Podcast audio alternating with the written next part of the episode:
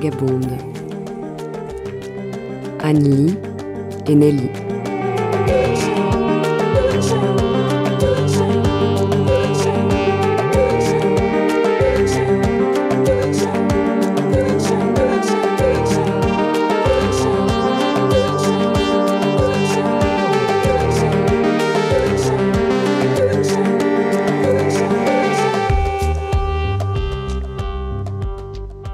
21h et vous écoutez Les Ondes Vagabondes, une émission buissonnière consacrée au documentaire et à la création sonore. Aujourd'hui, nous parlons d'un thème qui nous est cher et qui nous porte la voix, la parole, le blabla. La voix, c'est quelque chose de très intime qui peut donner beaucoup de renseignements sur nous, notre âge, notre humeur, nos sensations. Alors on a chauffé nos cordes vocales, détendu notre diaphragme, étiré nos épaules et on est prête à faire de la radio. Il y a des personnes qui aiment s'écouter parler, il y a des voix de radio, il y a des voix de téléphone rose, et il y a aussi des personnes qui prêtent des voix, il y a des paroles qui s'arrêtent et il y a la parole qui soigne. Tout ça, on va en parler aujourd'hui dans une émission un peu plus plateau que d'habitude, puisqu'on a des invités, des personnes passionnées et passionnantes, en tout cas je trouve. On a Adeline, qui est orthophoniste, et Lucie, qui est en formation d'hypnothérapeute. Salut Adeline. Ah, ah, on va réentendre ta voix pour de vrai. Salut Annelie. Salut et salut Lucie. Bonsoir.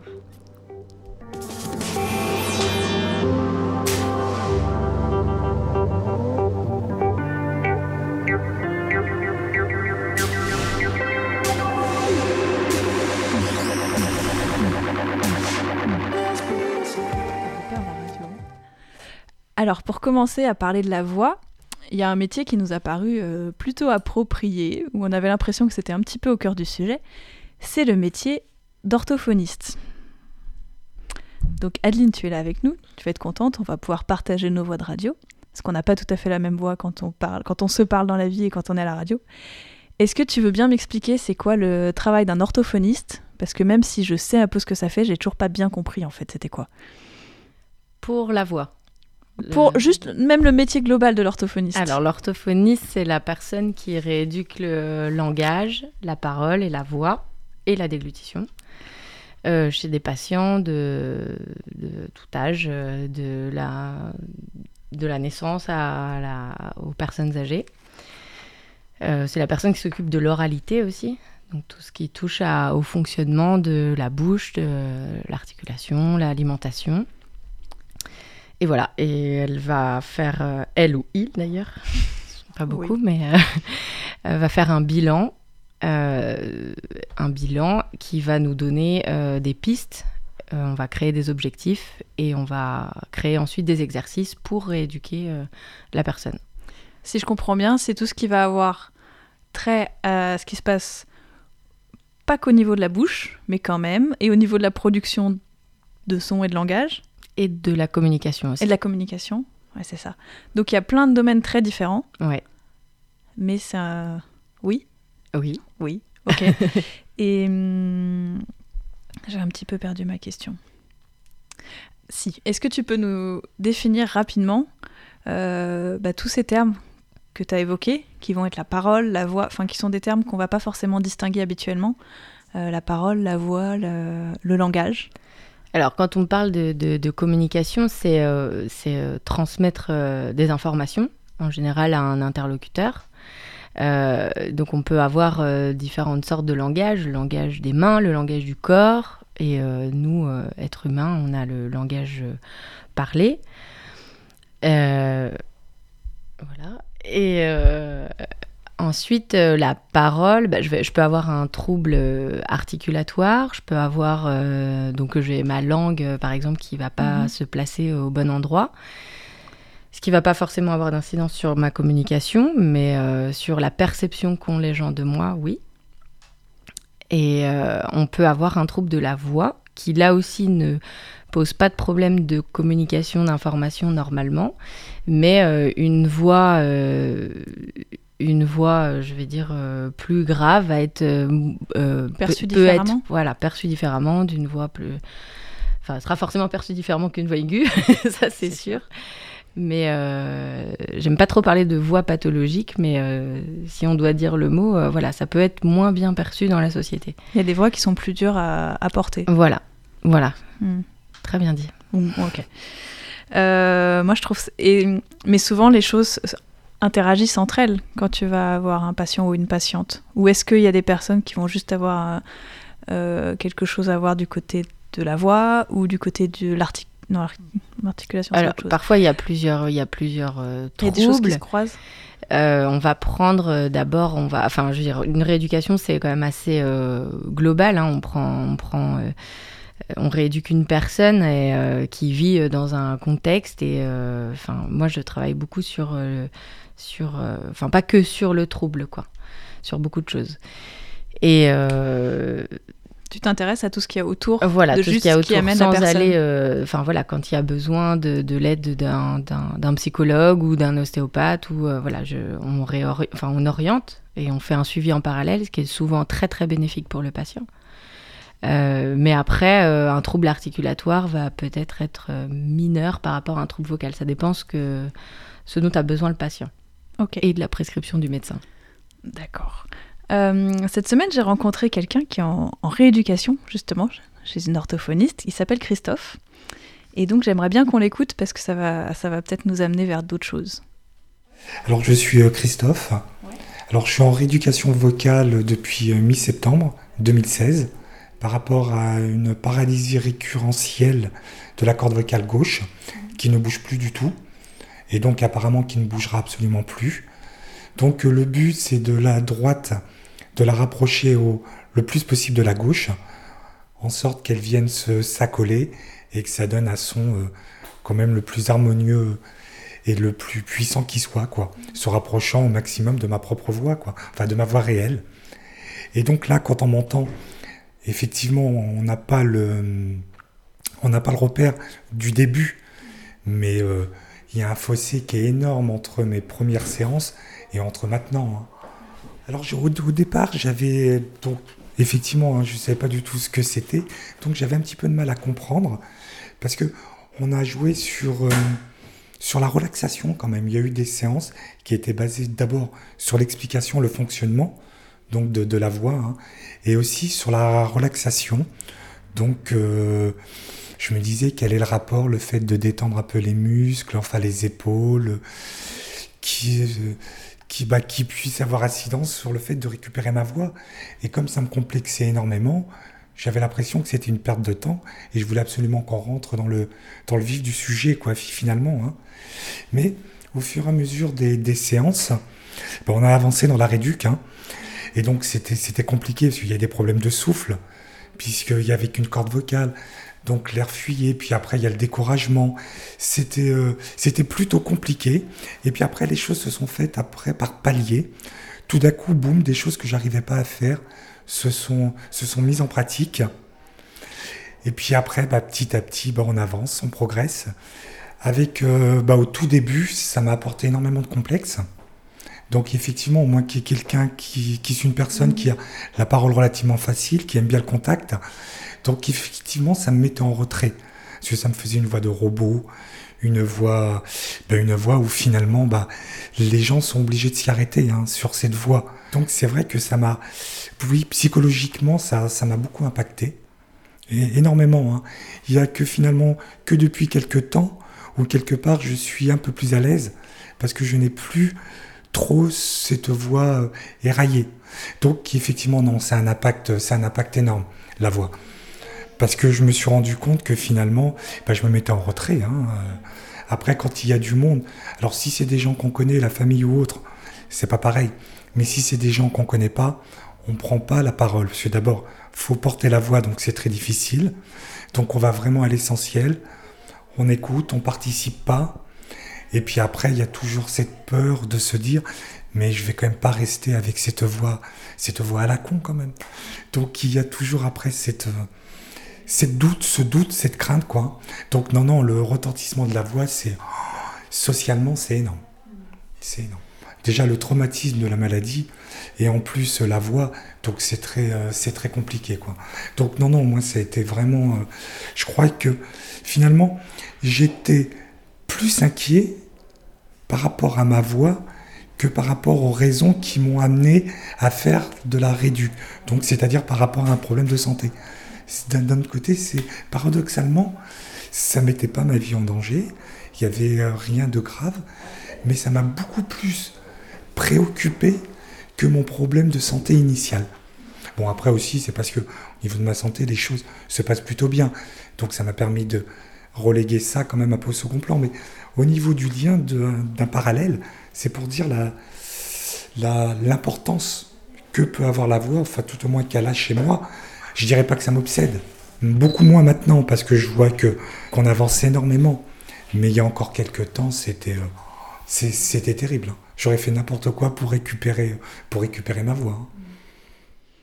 Donc là, on vient d'entendre Christophe qui parlait un petit peu de son rapport à la voix et, sa voix dans une rééducation. Euh, moi, je voulais revenir déjà rapidement. Au début, il dit Oh, six mois pour ça, les gens doivent se dire euh, pas top la rééducation.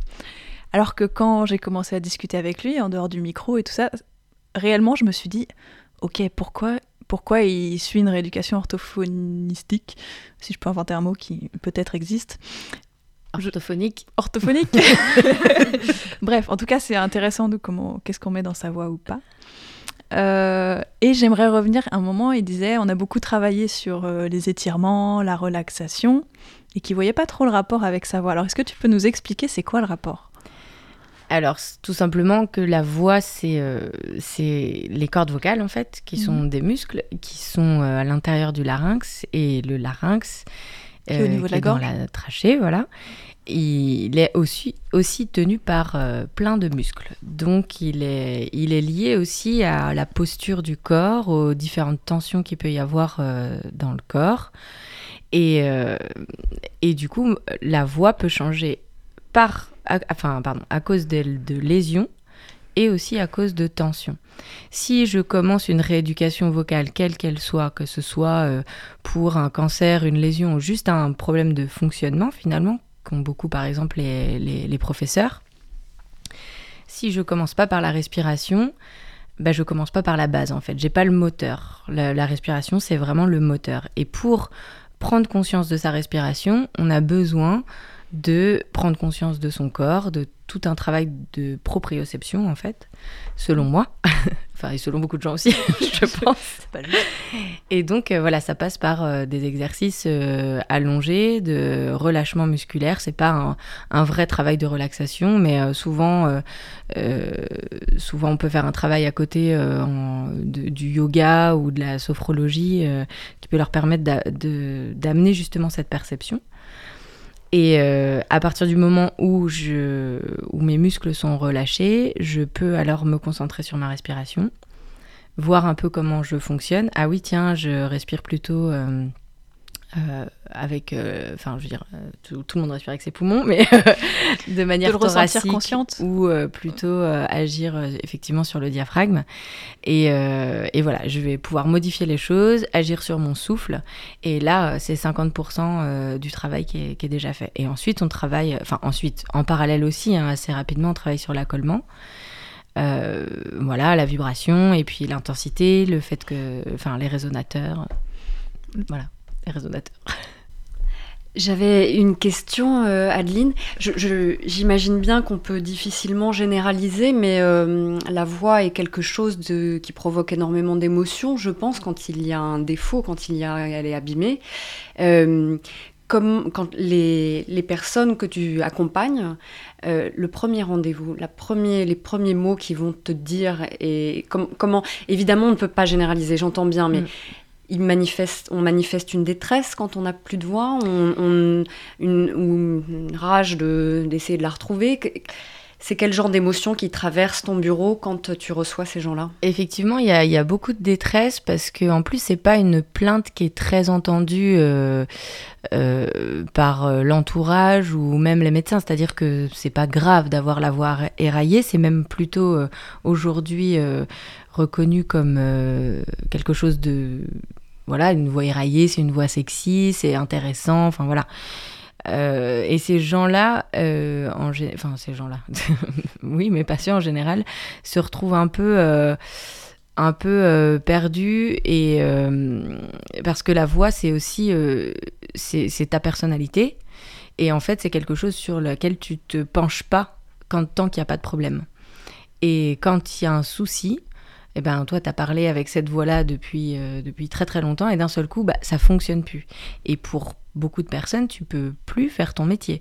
C'est-à-dire qu'il n'y a pas que les professeurs, il y a aussi euh, bah, les gens qui font de la radio. Euh, J'ai eu des, des, commerciaux, des militaires, des coachs sportifs. Bah, la communication voilà, centrale. Tous les professionnels de la voix, des orthophonistes aussi. Mhm. Et, euh, et, du coup, bah oui, il y a des gens qui sont en arrêt de travail pour ça, donc c'est très très compliqué.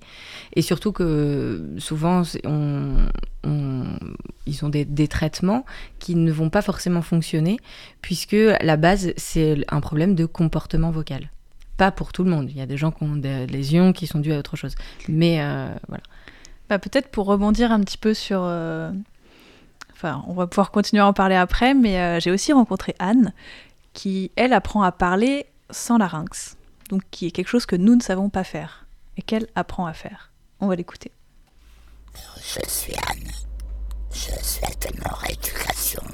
Je suis une orthophoniste qui me permet de, de réapprendre à parler et surtout d'assumer cette nouvelle voix. J'ai été opéré du larynx et des cordes vocales il y a trois mois. Donc pour l'instant, il y a deux voies d'apprentissage. Il y a la voie eurosophagienne et la voie trachéo-eurosophagienne qui me permet de communiquer beaucoup plus facilement. Euh, dans un premier temps, c'est surtout la, la, gestion du souffle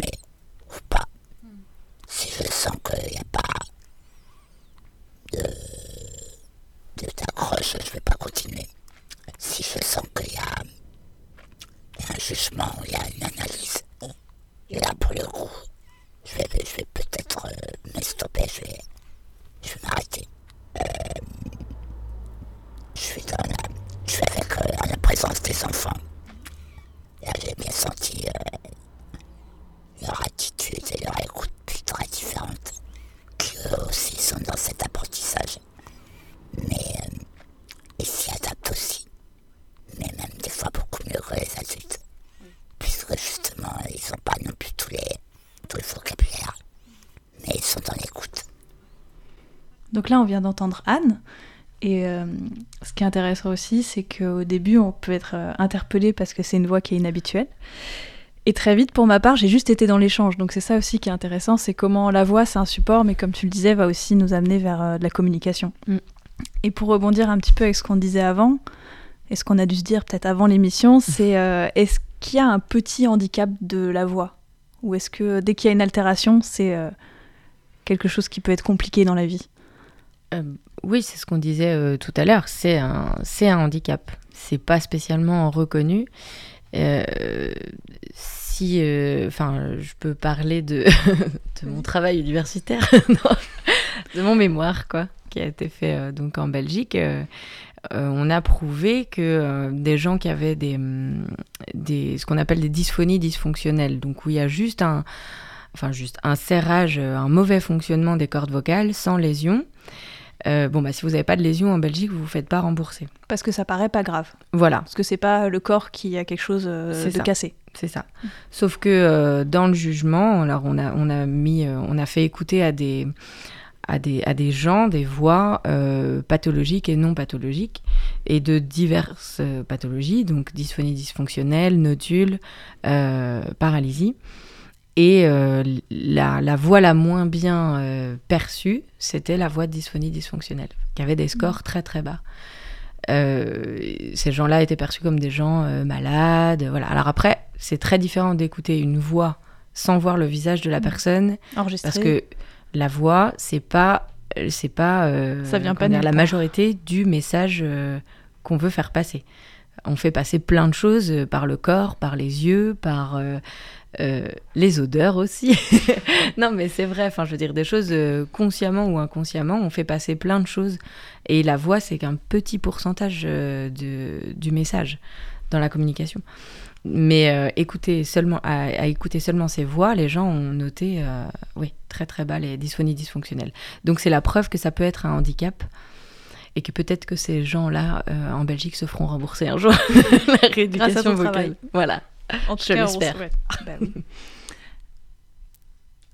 Donc, bon, il y a plein de choses qui me viennent en tête en même temps, en fait. Donc, c'est un peu. euh, Voilà. Il y a- Ouais, je, je choisis dans quelle direction j'ai envie de rebondir. Mais euh, là, on parlait un peu de la perception de soi, la perception des autres. Et euh, quand tu travailles en tant qu'orthophoniste, euh, on peut avoir l'impression des fois que tu joues ou juste que tu écoutes ou que tu discutes. Mais quels sont les outils de ton travail ou comment tu vas baser un petit peu. comment ton regard va professionnellement arriver quoi, dans ton travail? Ben Est-ce que tu fais juste des jeux avec des enfants, par non. exemple Pour être la partie que tout le monde connaît des orthophonistes. Pas. non, j'ai- fait un bilan avant euh, et, euh, et mes objectifs, je les ai toujours en tête.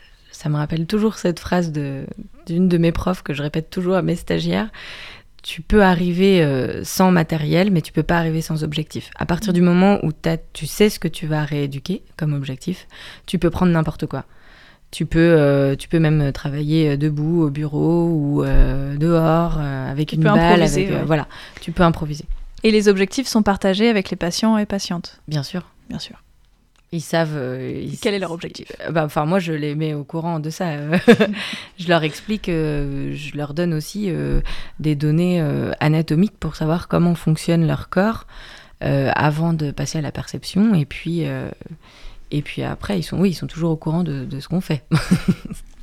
ce qui me semble logique. Mais c'est bien de le dire. oui, c'est bien de le dire. Et donc, tu voilà, tu as d'abord des objectifs des et jeux, ensuite tu mets en place des outils. Ouais, j'ai beaucoup de jeux, oui. Mais euh, plus ça va, moins je suis euh, jeu de plateau, comme on dit. mais, euh, mais voilà, je- j'essaye d'innover. Et hum, toi-même, comment euh, tu utilises ta voix dans ton métier? Qu'est-ce que tu en fais? C'est- euh, c'est- quelque chose de peut-être bête à dire, mais par exemple, tu as une voix euh, très posée, euh, une plutôt sûre d'elle, il me semble. Non, il me semble. Ah, enfin, pardon. non, c'était plutôt une affirmation. Merci, ça me fait plaisir. Est-ce- que cela aide à pratiquer ton métier? Et ma question est peut-être complètement absurde, mais un orthophoniste qui aurait une voix plus aiguë, plus éraillée, est-ce qu'il a plus de difficultés à faire son travail? Alors, ça, ça me, ça, me- ça me fait rire en fait ce que tu me dis là, parce que moi j'ai eu, un, j'ai eu une rééducation vocale. euh, parce que on- quand je passais les concours en France, on m'a dit que je- j'étais euh, dysphonique et j'ai très certainement un fonctionnement assez euh, qu'on appelle hypertonique. Donc je vais C'est quoi la forcer en fait sur ma voix. Donc ça dépend de la personnalité, ça dépend de plein de choses aussi. Euh, moi j'ai toujours mis ça sur le compte que j'étais euh, aussi euh, petite et que bah fallait qu'on m'écoute, donc fallait que je, tire un peu les muscles du coup comme ça. Enfin bref. Et, et effectivement, pendant ma rééducation vocale, j'ai appris euh, à changer de comportement vocal. Et c'est ça que je dis moi aussi à mes patients, c'est qu'on ne cherche pas à avoir euh, la voix de la calasse en fin de rééducation. Ce qu'on cherche à savoir, c'est comprendre son corps et savoir utiliser sa voix à différents moments où ça nous pose problème. Parce que euh, plus tard, avec mon métier aussi, j'ai appris à assumer ma voix et que parfois elle pouvait dérailler, mais que c'était pas grave.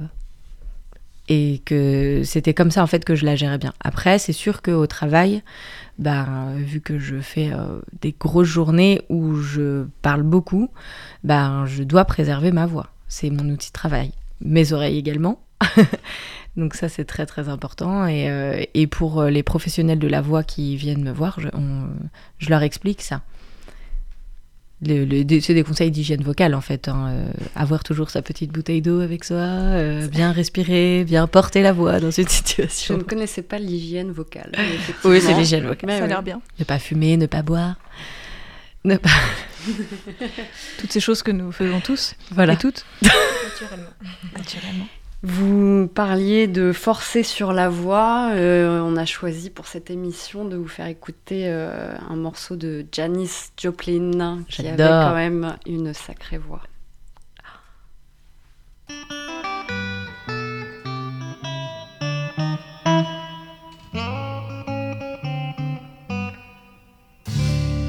Bye,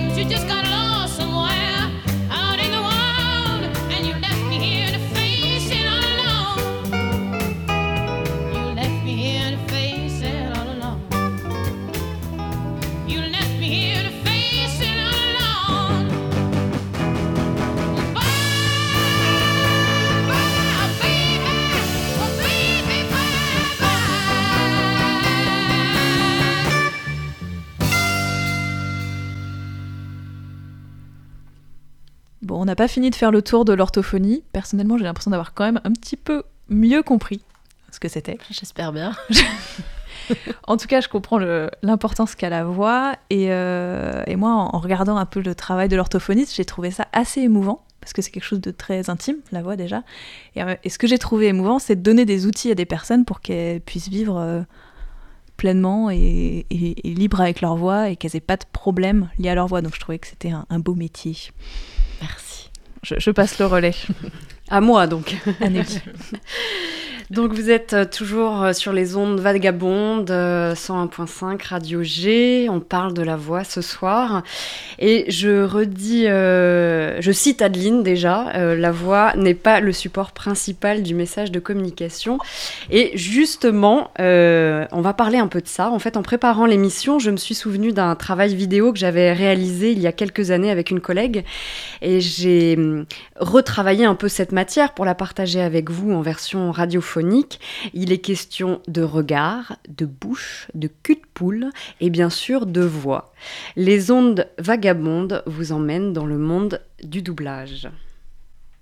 You don't understand. I need this. Because you blew an audition, that's not a reason for you to get a solo at nationals. So are you, but you bet the only thing you'll be doing is a dance break with Britney. Vous avez pas besoin de moi, désolé. Parce que t'as foiré ton audition. C'est pas une raison pour que t'aies un solo au national. Peut-être que les autres en aimeraient un aussi.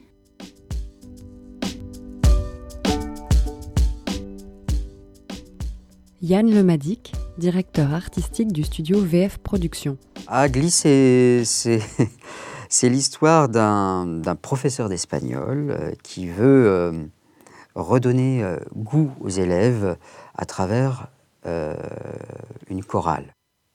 C'était un plaisir. Un vrai plaisir. Je me suis dit, mon homme est un gagnant et il mérite qu'il soit traité comme tel. Ce fut magique autant pour moi que pour toi.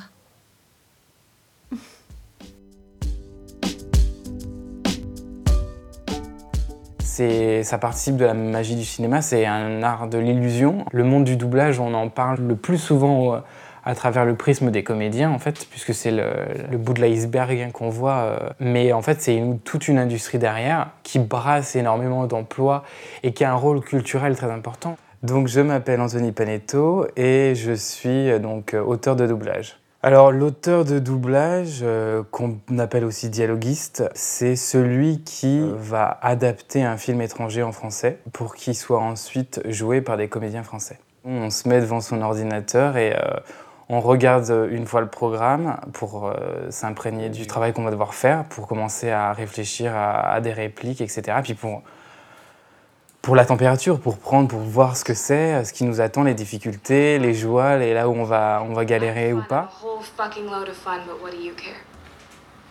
It's kind of a crazy story. Well, my parents met at the circus.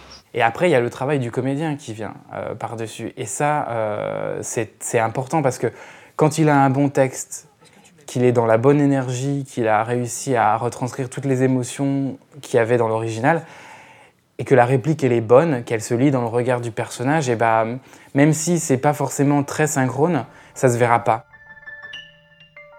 Je suis Manu Garigeau, je suis comédien et là euh, je travaille sur Glee. On a euh, un, niveau de préparation qui est vraiment euh, quasiment inexistant. Nous on n'a pas vu la situation avant, enfin on n'a pas vu le produit, on n'a pas vu l'épisode en entier ou la scène, etc. On n'a pas reçu le script. On va nous montrer la séquence en VO, on va essayer de s'imprégner au maximum de cette séquence, de comprendre la séquence, d'essayer de lire le texte et de, de se familiariser au texte. Donc il y a tout ça à faire très très très rapidement et d'être dans la situation euh, le plus vite possible à la fin d'enregistrer. Quoi. En tout cas, je veux qu'une partie de cette ville soit présente à notre mariage. Chicago, c'est la ville de tous les possibles. On était des losers et on va devenir les champions. C'est génial La contrainte majeure du doublage, c'est de se caler sur les mouvements des lèvres de l'acteur qui est à l'écran. Donc avant la phase d'adaptation, on a une phase primordiale qui est la détection, qui est faite par un détecteur. Donc il va regarder le programme image par image, chaque personnage à l'écran, et il va noter par des signes tous les mouvements de bouche de, qu'il y a, a à l'écran. Donc les, les, les grosses catégories, c'est les labiales. Donc, c'est quand un acteur ferme la bouche. Quand on fait en fait un M, un B ou un P, on ferme la bouche. Nos, nos lèvres se touchent. Donc, on a une fermeture de bouche. Donc, il le note par un signe. On a les, les voyelles, les A, les O, les avancées, les culs de poule, les OU. On la garde celle-là, mais on en aura une, une deuxième. Le directeur artistique, lui, il a vu le- la, la série, enfin l'épisode par exemple d'aujourd'hui, il l'a vu. Donc il connaît exactement la situation, etc., de quoi ça parle. Donc lui, il va être amené à nous expliquer si on a besoin d'informations. Et ensuite, il va diriger la séance. Donc lui va juger et va nous donner des indications de jeu. Il va dire, euh, voilà, là, tu comprends, là, à ce moment-là, il ne peut pas dire ça, parce que, tu vois, dans l'épisode, il lui est arrivé ça, ça, ça, et il pense ah, ça. Avant, ta, ta, ta, moi je le suis. Euh, plus bref, le moi je le suis. Julie Turin, Évidemment qu'on s'attache au personnage, surtout sur une série euh, longue comme celle-ci, euh, comme Glee, ou, ou sur d'autres. C'est vrai que euh, dans les, premières, les premiers épisodes, on le, on le découvre, on le trouve. Après, c'est vrai qu'on est beaucoup plus à l'aise, on le connaît. Bah aujourd'hui, c'est un personnage. euh, Je vais être coupé, mais c'est un gros branleur en fait. C'est bon, laisse tomber, ma mémoire c'est comme un piège à souris. Dès qu'un truc y entre, ça meurt en une seconde. Je me tire. T'inquiète, t'auras quand même ta médaille pour avoir aidé un loser.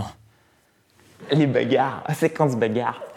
Euh, bah pour les bagarres, par exemple, euh, ou pour des actions euh, donc, mouvementées, on ne pourra pas le faire à 100% comme à l'écran, parce que ça va s'entendre au micro, en fait, sinon. Et donc, bah, on va essayer d'imaginer, mais de mettre au maximum, enfin, trouver la limite pour pas que ça s'entende au micro, mais qu'en même temps, le corps parle. Donc, on va. Euh, je serais bah, incapable de. Enfin, là, imaginons, là, je vais faire des efforts, je vais tricher, mais je vais essayer de me rapprocher au maximum de, de ce que je vois à l'écran et, de la- et de la situation. Allez vous faire foutre? Vous et McKinley Je me casse d'ici pour de bon Un comédien et un adaptateur, on se base sur la bouche, mais on se base énormément sur l'œil du comédien qu'on a à l'écran. Parce que c'est dans l'œil qu'on a toutes les émotions et c'est dans, dans la façon de, de, jouer avec son visage. Et moi, je regarde la bouche parce que j'ai besoin d'avoir mes appuis euh, sur les lèvres, comment il va bouger ses lèvres, mais j'ai besoin de voir l'intention qu'il met dans ses yeux. Certains comédiens euh, mythiques du doublage parlaient du troisième œil. Le troisième œil, comme, comme chez les Indiens, euh, où en fait, c'était le point central sur lequel il fallait se focaliser, parce que c'était au niveau de ce triangle entre les yeux et ce, et ce petit point, euh, l'endroit où passaient toutes les intentions et toutes les émotions. Et une fois qu'on était dans l'intention, dans l'émotion, et donc dans le rythme, le doublage suivait. Laetitia Godès. La voix, c'est la conséquence du travail qui est fait. Euh, je m'amuse pas, euh, s'il y a une scène d'émotion, je m'amuse pas à être émue euh, comme ça. Je suis émue. Et puis après, on voit ce qui sort. Non, tout. Toute cette année, je voudrais qu'elle continue toute la vie.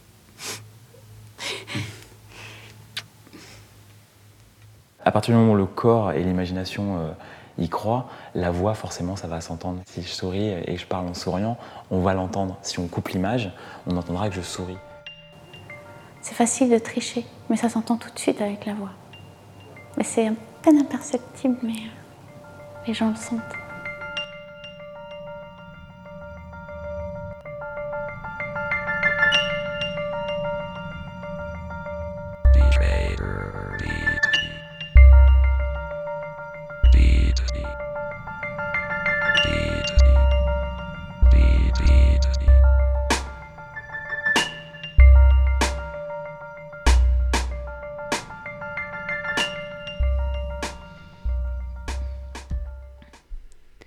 C'était donc euh, la version radio d'un documentaire audiovisuel réalisé en 2012 par Mathilde Bernet et moi-même et intitulé L'art de l'illusion.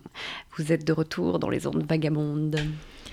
Et pour continuer sur la voix, euh, parfois il y a des choses qu'on n'arrive pas à dire, que ce soit aux autres ou à nous-mêmes, et peut-être qu'on peut aller voir là où la parole s'arrête, et surtout là où la parole peut soigner. Donc on a avec nous Lucie, Bonsoir. qui est en formation euh, pour devenir hypnothérapeute. Oui. Alors pour commencer sur des bonnes bases, est-ce que tu peux nous dire ce que c'est l'hypnose? Bien sûr, alors déjà je reprendrai juste euh, un mot, en fait on est déjà, on n'est pas là pour soigner les gens, on est là pour les accompagner. Euh, je veux juste revenir en tout cas sur cette précision qui, est- qui est assez importante. C'est quoi l'hypnose en fait? C'est une personne qui, euh, qui souhaite venir nous voir et puis qui va effectivement euh, par la voix énoncer une partie de sa vie. Donc c'est assez souvent des moments assez forts et qui va euh, choisir les, les mots euh, qui, euh, qui les font vibrer, qui leur qui donnent un écho en fait par rapport aux émotions, par rapport à tout ce qui peut se passer à l'intérieur d'eux-mêmes. Et, et je dirais le- le- l'accompagnement de l'hypnothérapeute, c'est d'aller en fait faire l'effet miroir de ces moments-là pour faire revivre justement cette émotion pour les gens, parce que cette émotion peut parfois les bloquer dans certaines situations. Euh, une, de- une des dernières personnes qui, est venue me voir, par exemple, c'était sur, euh, sur l'hypersensibilité, sur une émotion qui était tellement forte qu'elle n'avait plus les mots pour pouvoir euh, justement s'exprimer dans, ce, dans cet environnement-là, dans ces moments-là. Et on va accompagner euh, par la parole euh, la personne pour pouvoir euh, l'aider à retrouver les mots, pour que justement l'émotion euh, ne gouverne pas, parce que nos émotions nous gouvernent constamment. Euh, c'est les émotions qui nous guident et on va essayer de rendre les gens plus autonomes euh, par, par la voix et par les mots en fait qui leur font écho à l'intérieur d'eux-mêmes, qui vont choisir eux-mêmes en tout cas pour s'auto-soigner parce que c'est le but du jeu en fait. En fait, les personnes viennent avec une situation problématique et elles vont te la décrire Mhm, avec fait. des mots qu'elles choisissent, mais peut-être sans, sans conscientiser ou se rendre compte des mots qu'elles choisissent. Enfin, on choisit des mots, mais sans se dire ah je choisis tel mot pour telle raison. Bien sûr, ce sont après voilà, c'est les c'est leurs mots qui leur parlent en fait, qui leur qui les font vibrer à l'intérieur d'eux-mêmes. Et euh, et après c'est à nous en fait de- d'aller chercher les bonnes informations, les bons mots pour aller euh, pour aller stimuler tout ça, pour aller euh, créer des, des, des, des, des nouveaux, euh, des, des nouveaux mots aussi pour remplacer les, les moins bons, en tout cas les, les mots qui sont pas très agréables quand on passe un, un moment ou un événement pas très agréable en tout cas. Là, moi, ce que je comprends, c'est que l'accompagnement par l'hypnose, il va beaucoup passer par la parole et par l'écoute. Euh, mais il y a des mots sur lesquels j'aimerais, enfin, qu'on entend beaucoup quand on va parler d'hypnose, et que j'aimerais bien qu'on définisse aussi un petit peu. Euh, on va entendre parler de trance, on va entendre parler d'inconscient, de conscient, de suggestion. Est-ce que tu peux nous faire un petit tour d'horizon de ce Bien sûr. vocabulaire pratique? Alors effectivement, l'hypnose, euh, ça vient de la divinité grecque aussi, c'est hypnos, qui est la divinité du sommeil. Et euh, ce qui est assez passionnant, c'est que l'hypnose, c'est tout le contraire de ce qu'on pourrait en avoir. Je pense qu'il faut démystifier un petit peu tout ça. Euh, Le sommeil, le magicien. Le sommeil, le magicien. Alors voilà, il y a, il y a la partie spectacle. En tout cas, l'hypnose qu'on va utiliser pour accompagner les gens, c'est euh, l'hypnose d'Erickson, ericksonienne, qui est, euh, qui est tout le, tout le contraire, en tout cas, d'un. Voilà, c'est vraiment pas l'hypnose de spectacle. c'est c'est un accompagnement par les mots, par la voix, parce qu'il y a la voix intérieure euh, aussi, c'est la voix du corps. Il va y avoir aussi tout ça à prendre en compte. Euh, toute cette partie non verbale qui va parler aussi. Euh, Il y a énormément d'informations que la personne va nous offrir dans ces moments-là, en tout cas. J'ai une question un peu plus peut-être directe, mais pourquoi on ne doit pas avoir peur de l'hypnose? Parce que je crois que c'est quand même quelque chose qui peut effrayer pas mal de gens. Alors c'est, comme vous venez de dire, on croit, donc ça reste des croyances peut-être. D'accord. Euh, bien sûr qu'on a tous des croyances, on croit tous à, à énormément de choses. Peut-être qu'on peut croire aussi qu'une voix euh, cassée peut être sexy. Euh, on a tous des croyances on a le droit aussi d'avoir peur parce que euh, une des choses aussi qu'on va prendre en compte, c'est que les protections et les peurs, en fait, euh, elles sont importantes et si elles sont là, c'est parce qu'elles doivent être là à un moment donné. Et c'est tout un travail de, de confiance aussi à mettre en place, que ce soit par l'hypnose ou, ou n'importe quelle autre thérapie, peut-être même aussi quand on est en orthophonie. Je pense qu'il y a une relation certainement de, de confiance qui doit être établie avec la personne. Euh, déjà, ça passe par là. C'est un échange. Euh, on va beaucoup échanger avant, avec la personne avant d'aller dans un état hypnotique. Et en tout cas, pour revenir à, à la question aussi du début, euh, on n'endort pas les gens. Justement parce que peut-être que les gens sont renfermés, encadrés dans une émotion, comme on je pouvais lancer tout à l'heure, euh, une personne qui est venue me voir qui, euh, par, euh, par ses émotions trop fortes, n'avait plus les mots. On va justement la réveiller. On va la bouger par les mots. On, va, on est là pour faire bouger les gens, en fait. Tu les, veux dire les rentrer en act- action. Très actif, ouais. Exactement. Les plus belles séances, certainement, c'est celles. Enfin, en tout cas, ça reste une perception qui m'est propre. On peut faire des séances debout.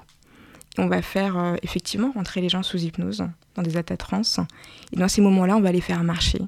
Parce que c'est certainement la plus belle des manières, en fait, de sentir à la fois euh, euh, les mots qui résonnent à l'intérieur de nous, mais aussi la personne va, sentir son corps bouger, actionner, marcher.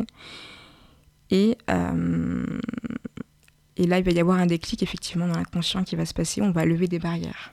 Et donc l'inconscient. Juste une petite définition en 30 secondes peut-être. Qu'est-ce que ce serait l'inconscient et qu'est-ce que ce serait euh, l'état de transe? Euh, je assez similaire en fait. Euh, Enfin, similaire. On va rentrer dans un état de transe pour accéder à l'état plus inconscient. Parce que la partie la plus inconsciente, elle nous connaît.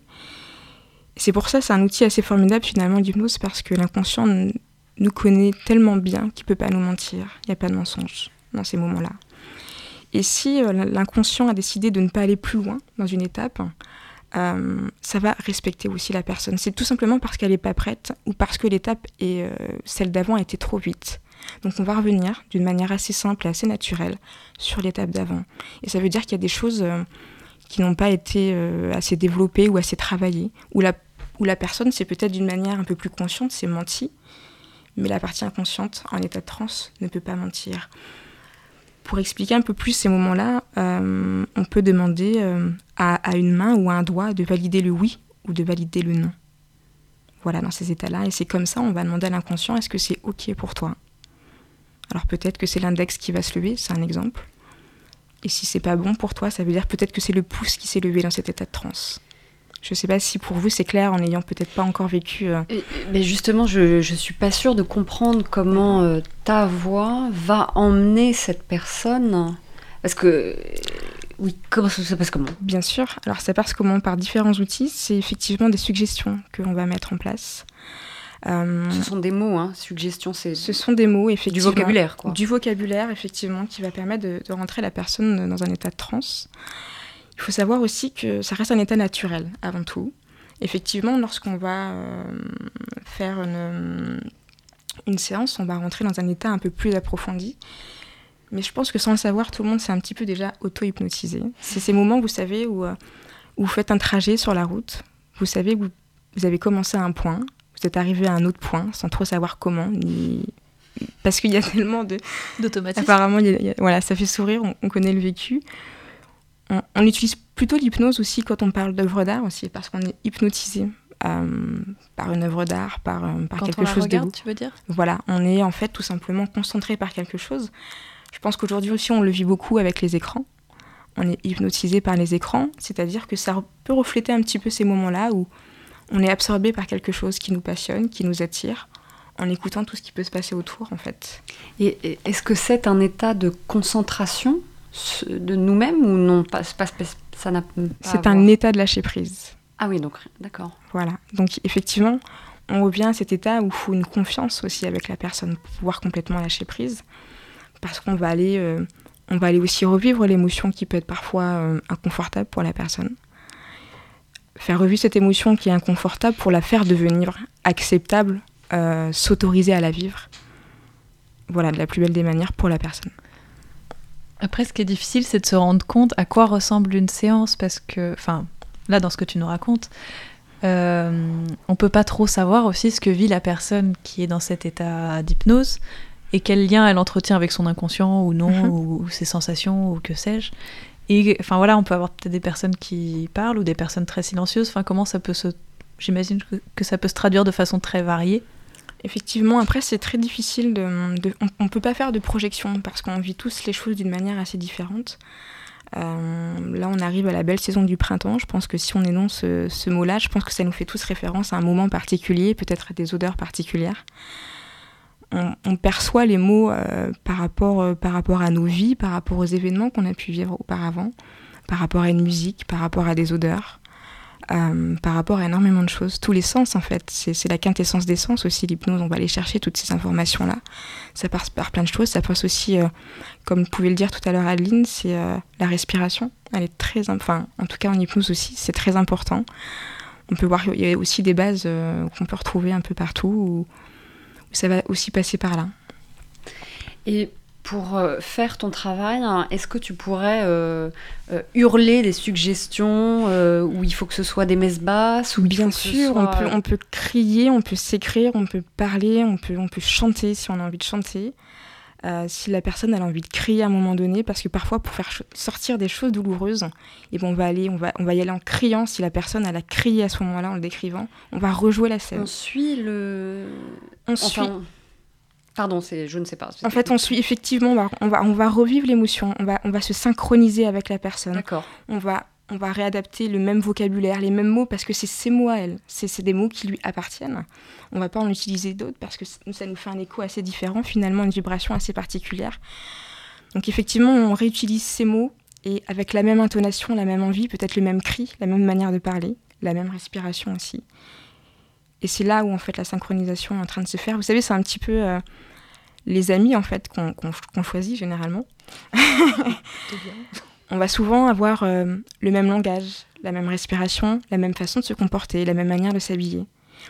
Et bien souvent, on va plus, plus souvent aussi faire confiance à ces gens-là, parce que c'est des gens qui nous ressemblent, avec qui on va se rapprocher. Donc c'est aussi le travail du thérapeute, enfin, de l'hypnothérapeute de, de jouer là-dessus en fait. Et toi, dans ta formation, donc tu vas apprendre euh, des choses liées au fonctionnement du cerveau, Mhm. j'imagine. Euh, là, je découvre que tu vas aussi euh, apprendre à, à peut-être te caler sur une personne, des choses liées à l'écoute. Et est-ce que vous avez aussi un travail spécifiquement lié à la voix? Ou alors ce travail-là, il est, il est englobé dans le travail précédent que tu décrivais de, de synchroniser avec la personne qui, qui, qui a besoin d'un accompagnement? Euh, le mot était très, est très juste, c'est-à-dire qu'on essaye effectivement, lors de ces séances-là, d'avoir une voix englobante. Une voix qui peut à la fois apaiser euh, pour rentrer dans l'état hypnotique. Ensuite, effectivement, euh, il y a plusieurs étapes dans ces moments-là où pour refaire, vivre l'émotion, effectivement, on peut avoir des intonations un peu plus particulières, où on peut crier, chanter, voilà, d'une manière assez différente. Et quelle voix euh, rappelle euh, le patient à l'état euh, de, je sais pas comment appeler ça, de, De ta conscience habituelle? De, Oui, de ta conscience Ah, habituelle. bien sûr, ouais, tout à fait. Alors effectivement, après, on va, euh, pour faire ressortir la personne, euh, on va lui, lui énoncer des choses qui sont, euh, qui sont dans l'état présent. Par exemple, on peut écouter euh, certains bruits dans une pièce. On va lui dire, euh, tu peux entendre en ce moment ces bruits pour revenir euh, à toi. On va aussi utiliser des mots euh, d'ancrage, c'est-à-dire que de sentir que généralement, là, on est tous assises, euh, que nos pieds sont bien au sol, des perceptions qui sont vraies, qui sont juste à l'état présent, pour revenir effectivement ici même. Et notre voix va aussi changer. Elle va casser en fait le rythme. Et on va avoir une voix euh, plus dure, plus structurée, pour dire ok, maintenant la séance elle est finie, il faut revenir à soi. Tu changes ton intonation. Exactement, tout à fait. ouais. C'est un jeu, euh, c'est un jeu de rôle. C'est un jeu, c'est euh, un peu comme on a pu écouter euh, juste avant. C'est euh, des rôles que l'on que l'on prend. Euh, moi, j'ai l'impression qu'il y a beaucoup de choses. Enfin, que le travail de l'hypnothérapeute est un petit peu de faire en sorte que la personne réussisse à se parler à elle-même. Je sais pas si c'est ça ou pas trop. Enfin, qu'en tout cas, Bien elle sûr. rencontre son propre, ses propres mots. Mm. Tout à fait, ouais. C'est, c'est- parfois on- on- c'est une question de justesse en fait dans ces moments-là. Il faut trouver en fait le mot qui euh, qui va faire vivre l'émotion parce qu'on on est aussi là pour chercher une émotion, pour la faire sortir. Alors ça peut être par les larmes, mais aussi par le rire. hein. Euh, Il y a, il y a plusieurs euh, plusieurs émotions qui peuvent être là. Ça peut être la colère. euh, et effectivement, euh, on, va les faire. euh, J'ai un peu perdu la, la question, mais. euh, Non, mais pour moi, ça m'a fait penser à quelque chose d'autre. C'est si toi, tu es un vecteur entre le conscient et l'inconscient Mhm. de, de la personne, qui est-ce qui fait le travail alors? Le vecteur. Enfin, toi, tu es un, un lien Ah oui, bien sûr, voilà, tout à fait, excuse-moi.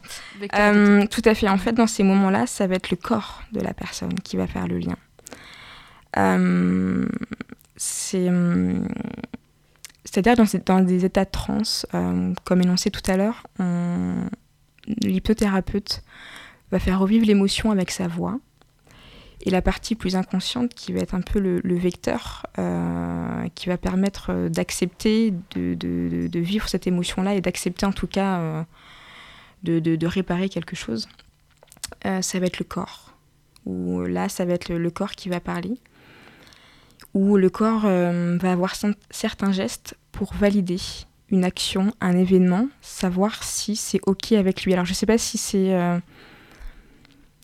si c'est OK pour vous, mais ça peut être par exemple dans un état de transe, ça peut être euh, deux mains qui se rapprochent entre euh, la main gauche qui peut par exemple être le passé et la main droite qui est le présent. Et lorsque ces deux moments-là, dans un état de transe, vont se rapprocher, ça veut dire que, c'est OK, que le passé et le présent euh, sont prêts à travailler ensemble. Et on va demander à l'inconscient de travailler main dans la main, mais seulement quand il est, quand est d'accord et qu'il a, il a mis tous les outils nécessaires pour, euh, pour créer tout ce dont il a besoin et vivre l'émotion comme, euh, comme la personne, elle a envie, elle, surtout. Annie, moi j'ai deux autres questions. Est-ce que tu es d'accord pour que. hum, J'en ai plein, mais vas-y, pose. pour- Non, mais que, que du coup on, ne passe pas la musique que nous Évidemment, avions prévue. Très bien. Euh, non, je me demandais euh, deux questions. Euh, la première, c'est à quel moment on va faire. on peut faire la démarche d'aller voir. Enfin, de, de- de faire une, une thérapie par l'hypnose? Qu'est-ce bah, Pourquoi tu veux dire? Oui, pourquoi Pour quelle raison? Qu'est-ce qui à un moment donné, on va se dire, ah ben pourquoi pas l'hypnose? Et la deuxième question, c'est l'hypnose existe depuis longtemps C'est quelque chose que... Ça, ça sort d'où? Alors...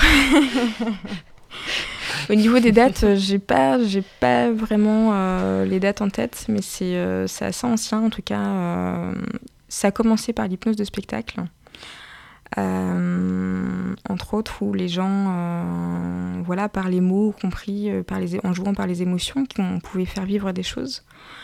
Donc voilà, c'était un moment donné aussi pris pour voilà, on c'était des peurs aussi. Auprès- voilà, aussi. parce que parce qu'on ne connaît pas en fait, et lorsqu'on ne connaît pas, on crée des peurs.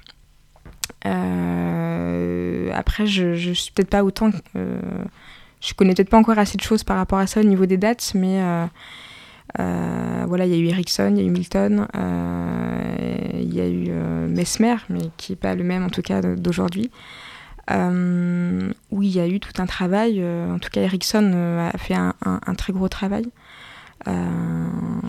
et qui a, en fait, pour, pour- pour l'histoire, c'est une personne qui était complètement handicapée et qui, euh, en apercevant sa petite sœur, il était allongé, il pouvait plus, il était paralysé, et en voyant sa petite sœur apprendre en étant enfant, elle essayait de recréer les mêmes choses en mentalisant tout, en essayant de parler à son inconscient.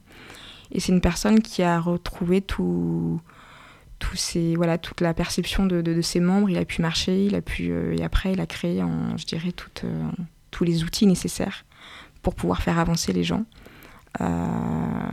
Et, euh, d'enlever en fait toutes ces barrières que l'on peut avoir dans notre inconscient. Vous savez, c'est un peu comme ces moments où on dit une personne il est malade. euh, maladie, c'est quelque chose, c'est quelqu'un qui est différent finalement. Et quand on leur enlève cette notion-là, euh, et que cette perception est, est enlevée, cette croyance est enlevée, ça peut vraiment changer des personnalités. Voilà. Et donc sur les raisons qui nous amènent à faire appel à toi? Euh, bah, plusieurs. Après, surtout, il faut, euh, il faut l'envie. Déjà, je pense que ça, c'est euh, une des premières choses. Il faut que la personne, que ce soit par l'hypnose ou, ou d'autres thérapies, il faut que la personne elle ait envie de, de vouloir évoluer, de, de vouloir bouger, de, de rentrer en action. C'est sortir de sa zone de confort aussi. C'est surtout avoir envie d'aller voir plus loin, d'aller voir plus haut, d'aller voir plus loin, sur les épaules des gens, comme disait Darwin. Darwin. J'aime beaucoup cette citation. et, euh, et voilà, en tout cas, c'est euh, pour plein de plusieurs choses. Ça peut être, effectivement, on en parle beaucoup, c'est beaucoup utilisé pour le tabac, pour, euh, pour, pour toutes les phobies, pour, pour des émotions trop fortes, des émotions pas assez canalisées. Euh, Puisqu'on on pouvait l'énoncer tout à l'heure, c'est que nos émotions nous gouvernent. Peut-être qu'elles nous gouvernent mal aussi, parce qu'on n'a peut-être pas eu le cadre nécessaire à un moment donné de notre vie euh, à ce moment-là parce que notre environnement aussi a changé, notre, notre, euh, voilà, notre vis- vision a changé. Et euh, on a tout simplement besoin d'être accompagné par quelqu'un pour, pour soit refaire un nouveau cadre ou s'autoriser d'autres champs du possible en tout cas. Voilà. Alors, il est 21h59, donc je suis personnellement extrêmement frustrée de ne pas pouvoir aller plus loin dans cette conversation, en tout cas à l'antenne. On aurait pu parler d'auto-hypnose. En fait, là, c'est encore une fois un petit peu comme avec l'orthophonie, des outils aussi pour, euh, pour vivre bien. Euh, L'émission se termine. c'est plutôt, c'est plutôt triste. Moi, je voulais vous bassiner un petit peu avec, euh, avec une conclusion sur le silence, mais je suis même pas sûre d'avoir euh, ce temps-là. On avait encore beaucoup de choses à dire, et là, tout le monde est très sérieux parce qu'on s'écoutait vraiment, alors qu'en fait, c'est plutôt des, des sujets positifs et intéressants. Mais, euh, mais on est en train de mentaliser plein de choses. Euh, Qu'est-ce que je voulais vous dire? Ouais, que. Tant pis. Vous, Vous ne le saurez Vous pas. ne le saurez pas. Non, mais ce que je me disais, c'est que des fois, je vous, je vous fais la version courte, ou pas, ou pas du tout. Hein. Si, si. Euh, ça fait très bizarre de rien entendre derrière ma voix, c'est pour ça. Euh, que- tu le veux, attends, attends, pardon, pardon. Ah ouais, d'accord. Bon, Voilà. il est 22h, vous êtes toujours sur Radio G et les ondes vagabondes sur la voie, donc c'est bien terminé. Euh, six choses que je voulais vraiment dire, merci beaucoup à Adeline, à Lucie. Vous pouvez, vous pouvez parler hein, si vous voulez. Merci. À Christophe Merci et à toi. Anne aussi qui nous ont confié leur, euh, leur voix et leurs paroles et ça c'était vraiment appréciable. Euh, parfois il y a des moments où on blesse les autres et, euh, et on choisit de se taire par peur de se fâcher à nouveau ou de soulever des sujets sensibles, de remuer trop d'émotions ou que sais-je. Et donc on choisit de plus aborder ces sujets, d'esquiver ou de passer sous silence, parce qu'on a envie de faire plus simple. Et peut-être qu'en fait c'est la pire des choses à faire. Peut-être qu'en fait il faudrait ajouter des mots aux mots, euh, préciser, revenir sur ce qu'on s'est dit et ajuster nos incompréhensions. Parce que sinon on va jamais pouvoir parler de ces sujets qui ont été si sensibles. Et il y a quelques temps j'ai rencontré une autre orthophoniste, Laurence, une orthophoniste belge, qui disait que lorsqu'on communique, on passe notre temps à pas se comprendre vraiment et que si on réajuste pas les choses entre nous, les relations meurent et c'est triste. C'est elle qui le disait et je trouvais ça très beau. Et donc je me suis dit, c'est pas parce qu'on a dit une bêtise hier ou qu'on a blessé quelqu'un aujourd'hui qu'il faut arrêter de discuter ou de dire ce qu'on a sur le cœur ou de construire des relations. Et passer sous silence ce qu'on a à dire ou ses désirs, c'est une mauvaise idée. Parce qu'ils vont pas disparaître pour autant et qu'on pourra peut-être faire appel à l'auto-hypnose. Et voilà peut-être pourquoi la parole et la voix me touchent autant. Autant au-delà du fait que c'est des choses très intimes, c'est parce que si on creuse un petit peu, comme j'espère on l'a fait dans l'émission, on va trouver des outils pour vivre bien, heureux et libre. Bref, on continue à porter nos voix, notre parole, nos désirs, nos rêves. Bonne nuit.